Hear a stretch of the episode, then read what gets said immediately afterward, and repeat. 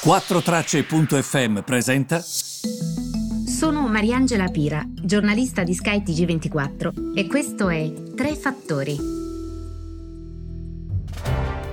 Benvenuti ai Tre Fattori del 9 aprile. È una seduta importante quella di borsa di oggi. Ehm, quando registro la pillola sono circa le 9-5 e vi devo dire che la situazione è positiva per i mercati europei. Sono mercati però molto ballerini, perché? Perché si guarda a quanto accadrà a livello di Eurogruppo. Innanzitutto la sensazione del mercato è che stiano facendo melina, per usare un gergo calcistico, quindi non arrivino al dunque e continuino a passarsi la palla. Però ieri è stata molto utile come giornata, perché abbiamo capito che non è tanto una questione tedesca, la questione più che tedesca è olandese. Quindi sembra però che la giornata di ieri sia servita, perché pare che l'Olanda sia in qualche modo stata messa in un angolo.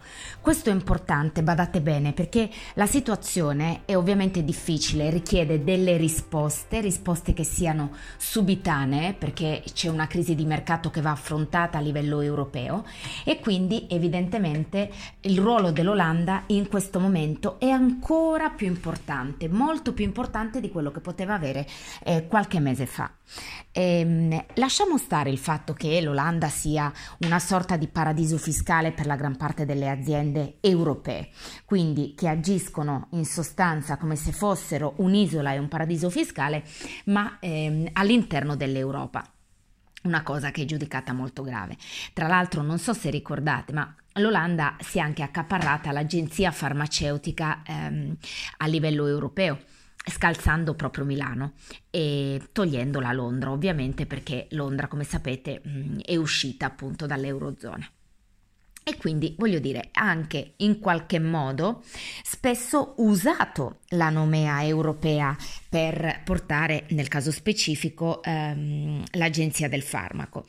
E è quello che in parte ieri sembra che, stando ovviamente alle fonti di quello che ci hanno raccontato, abbiano fatto capire gli alleati eh, alla, all'Olanda. Come dire, dovete comportarvi in un determinato modo, prendere, ma anche a un certo punto dare. Quindi lo zoccolo duro abbiamo capito che non era tanto la Germania, quanto appunto l'Olanda.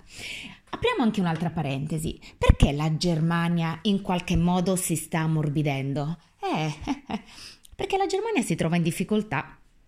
La Germania in questo momento ha un'industria che eh, sostanzialmente è ferma completamente. Quindi eh, cosa significa questo? Mancano le componenti, mancano, mm, manca tutto, manca come dire quel mercato eh, che evidentemente eh, interessava tantissimo alla Germania, un mercato anche di vendita, non solamente un mercato ehm, eh, di componenti. Facciamo un esempio, l'industria auto tedesca ha bisogno delle componenti dalla eh, Spagna e dall'Italia. Nel contempo l'industria auto tedesca ha bisogno di un mercato in cui venderle e il mercato europeo è un mercato importante, molto più di quanto la politica voglia riconoscere, perché quello che accade a livello economico dimostra altro che se l'Europa è unita, dimostra benissimo l'unità dell'Europa e l'interconnessione tra i vari mercati. Voi immaginate un camion che da Verona arriva a portare i tortellini in Polonia e non si ferma mai, nessuno lo ferma perché siamo tutti in un mercato unico. Questo è importante. A questo che tipo di valore diamo? Quindi bisogna anche capire che non, il ragionamento non è quello di eh, non si trova l'accordo e ce ne andiamo. Il ragionamento è portare anche i cosiddetti stati virtuosi, ma di certo miopi, a capire che questo è un grande mercato, ma è un grande mercato non solo per l'Italia, anche per loro. Certo, poi l'Italia è un paese esportatore netto molto più bravo a vendere che a comprare.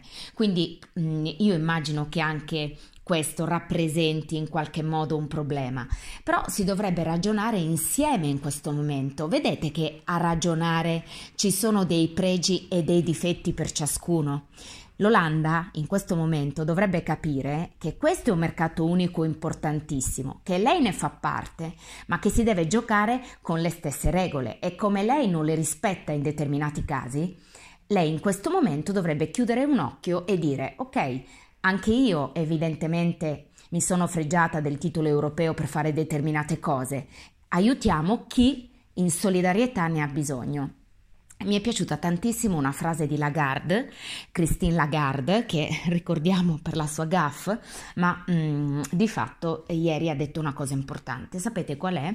Ha detto che in questo momento non si tratta di solidarietà, ma di fare il proprio interesse. Questa è una frase, eh, secondo me, molto giusta per il momento che stiamo vivendo, perché gli stati sì devono agire in solidarietà, ma se agiscono in solidarietà e l'Europa riparte, agiscono anche per se stessi. Quindi è la frase proprio che rappresenta benissimo la situazione che stiamo vivendo in questo momento. Quindi la mia speranza è che l'Eurogruppo porti delle soluzioni, perché questa Europa deve essere un'Europa concreta, altrimenti in questo momento noi rischiamo solamente di rotolare giù per le scale della cantina, perché la situazione è molto difficile.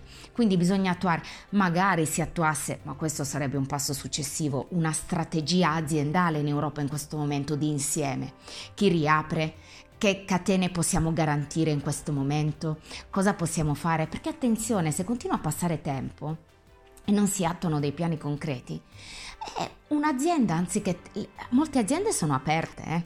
molti, in molti mercati molte aziende sono aperte eh, eh, potrebbe capitare che il componente non lo chiedo più all'azienda italiana, lo chiedo a un'altra e magari mi riabito con lei, capito come? Quindi lasciando noi fuori.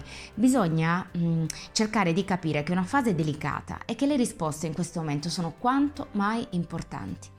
Grazie per avermi seguito e ci ritroviamo domani.